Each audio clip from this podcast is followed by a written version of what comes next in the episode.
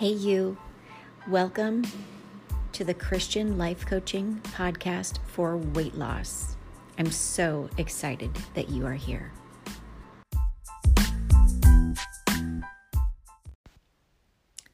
All right, so I'm going to go there. Let's talk about the unseen world and weight loss. Now, this is one of those things where I kind of almost avoid talking about it because it just seems so woo-woo.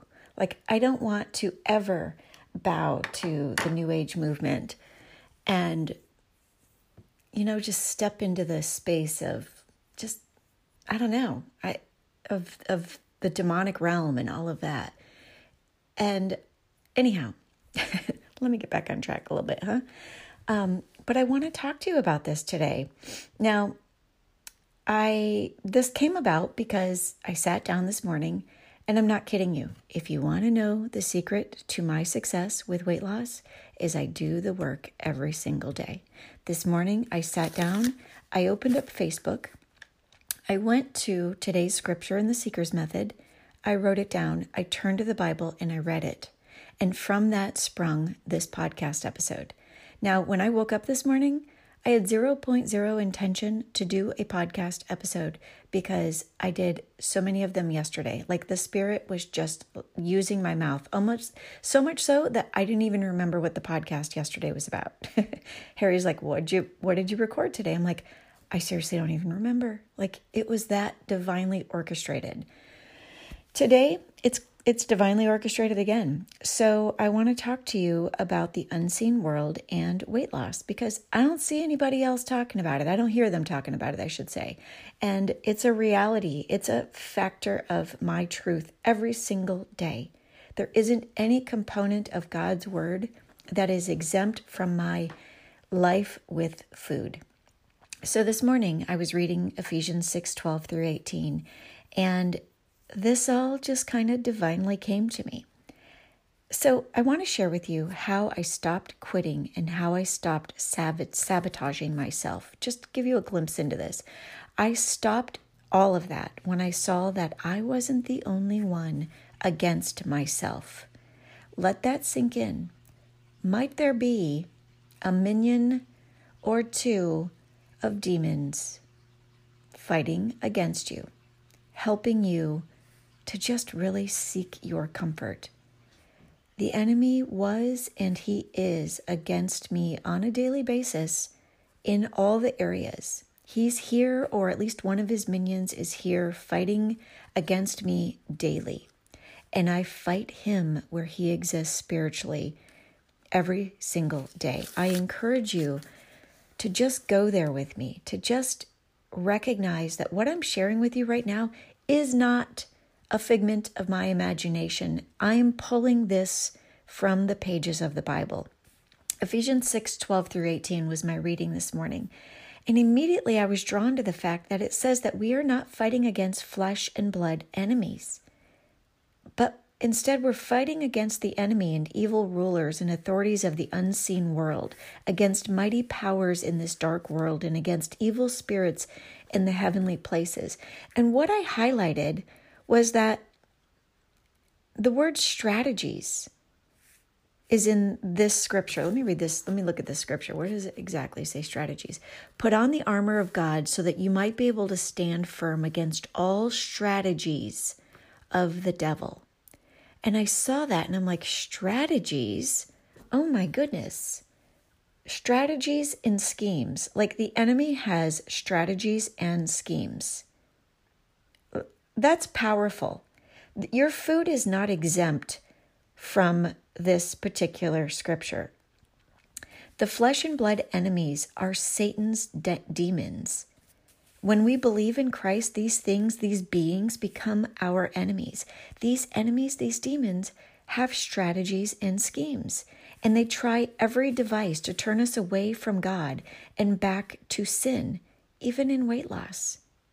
So what schemes and strategies is the enemy using on you? I want you to really sit with this thought for a minute, that there is a world that you can't see. The Bible says that there are evil rulers and authorities in the unseen world that are scheming and strategizing against you. Do you really think that your food is exempt? Do you really think that there's any part of your life that is exempt? You know, are you dealing with laziness right now? Are you dealing with numbing out and escaping life and, you know, laying in bed extra long in the morning and just scrolling Facebook or Instagram? Are you just constantly looking for an out because real life is too hard? Are you constantly tired? Are you, waking up in the morning and just aimlessly processing through your day? Do you have a perpetual unplanned day? Are you undisciplined? Are you not, here you go, are you maybe not doing the Seeker's Method? Are you at the point where you're just kind of not, like you might be tuning me out? This happened to me. I paid a woman $500 to be my coach for weight loss. I don't even know how many years ago. This must have been about 12 years ago. I paid her $500 to be my coach. And I ignored her. I mean, I was just throwing money at weight loss. I figured if I paid money, I would be thin. No, the reality was I paid her money and I tuned her out. And I was in a state of perpetually failing every weekend. Does this resonate with you? I want to come over there right now and I just want to shake you and say, I need you to wake up. I need you to wake up. I need you to pray. I need you to put on these goggles so that you can have eyes to see. Is there a possibility that the enemy is contributing to your flesh and he's helping to create an environment of comfort that gives you an environment where you have a life to do nothing but a sin nature? You have this desire to do what you crave. He's creating an environment of comfort that gives life to a sin nature. Does any of this sound familiar? We must never underestimate the power of sin and attempt to fight it in our own strength. Satan is the excuse maker. What excuses are you making? And where do you need to employ spiritual warfare? Where do you need to recognize that if there's a spot in your life where you are confused about why you're doing certain things, that there's a possibility that you are dealing with a sin nature and the enemy is contributing to that particular area of your life? We all struggle. We all go through difficulties. But some of us give into the struggle. And some of us, basically, metaphorically, have to go around the mountain 20 more times before we realize that we could have gotten out of our own way. This struggle is real. And this power within you is not exclusive just to you, okay? Paul, even in the book of Matthew, Matthew 7, I encourage you to read Matthew 7. In Matthew 7, Paul talks about how there's another power within him that is at war with his mind, and the power makes me a slave to sin. Does that resonate with you? Because God declared an end to sin's control through Jesus. Have you activated this yet in your life? You don't have to be a slave to your sinful nature. We have, through our faith, the ability to no longer follow our sinful nature and instead to follow the Spirit. You have no obligation to do what your sin nature urges you to do. I don't care how strong the urge is for the food. Those food urges are a real feeling. Believe me, I know, I have them. But it all starts with a thought or a suggestion or a habit. And you have authority over your thoughts. You have power and authority over that domain. As humans, we are all vulnerable to sin. Everything within us, is loyal to the old way of selfish, fleshly comfort, comfortable living. So when I say switching to the Spirit for control, switch into it, and to do that, I know it's hard. Switching to spiritual control is so hard because you might be in a position where you agree with the Seeker's Method. You want to do the Seeker's Method, but you don't do much, or you might not do any of it. And as a result, we are painfully aware of our sin in our lives and even the ways that the enemy could be scheming and strategizing. Or maybe you're not aware of the ways that the enemy is scheming and strategizing in your life. So if you might not be aware, because maybe you're not just giving into temptation, maybe you're just not doing the Seeker's Method and you're not being transformed, or your mind is not being renewed, or you're not releasing the old patterns of this world. Let me ask you these questions and then see if the enemy is scheming and strategizing against you.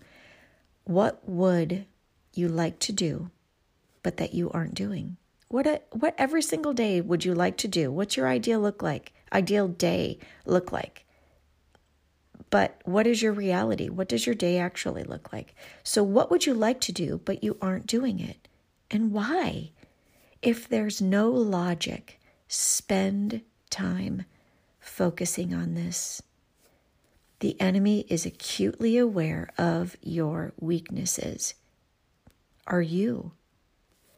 Are his attempts to keep you worshiping your comfort working? Are you busy with your earthly things so much that you're barely spending time with God? You might find yourself weak around food, and it's because you're not spending time gaining strength in your time with God.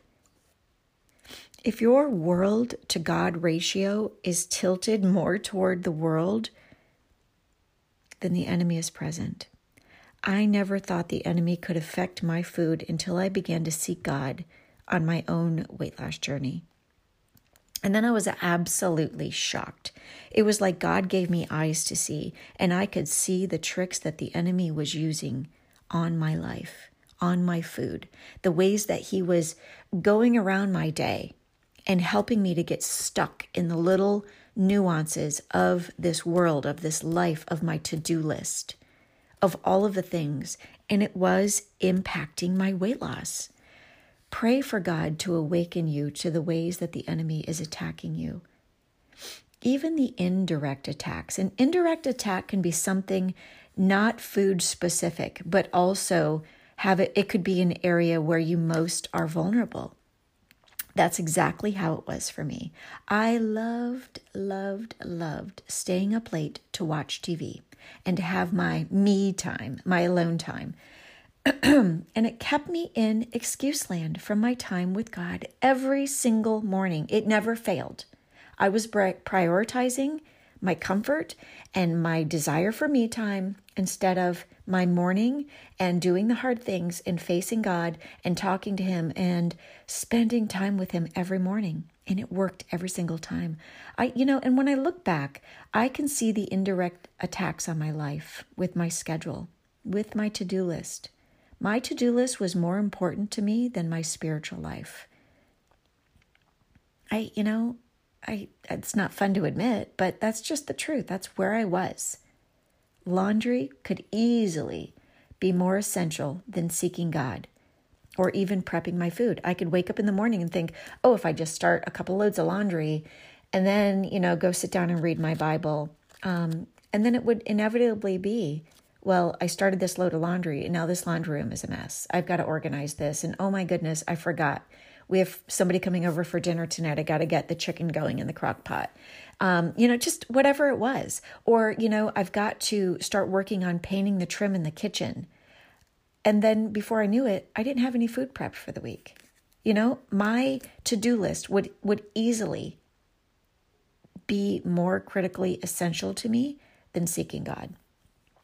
So assess and evaluate your life. The possibilities here of the ways that the enemy is tricky or your to-do list can be more of a value. The possibilities are endless. Look at your day. If you're not doing the work as a seeker, why? This is powerful, so lean into this question. What do you stand to gain if you do the work as a seeker and as being obedient to your meal plan? And then ask yourself, what do I stand to lose? So what do you stand to gain if you face the seeker's method and do the hard work? You stand to gain a renewed mind, finally stopping conforming to the pattern of perpetually seeking weight loss, and quite possibly a transformed life, even above and beyond weight loss. It might lead you to what it is that God is willing for the next season in your life. And what do you stand to lose if you don't do it? I mean, do you enjoy being stuck in a state of perpetually quitting? Do you enjoy being stuck in a state of perpetually being unable to just lose the belly fat already? Because that's where I was. There was so much that I could lose. If I didn't do the work, I would lose out on so much. I wouldn't be talking to you right now on this podcast if I just kept doing what was comfortable. Have a real talk with God. Have a real talk with yourself. And then get armed and start taking action in your life. It's going to be hard at first.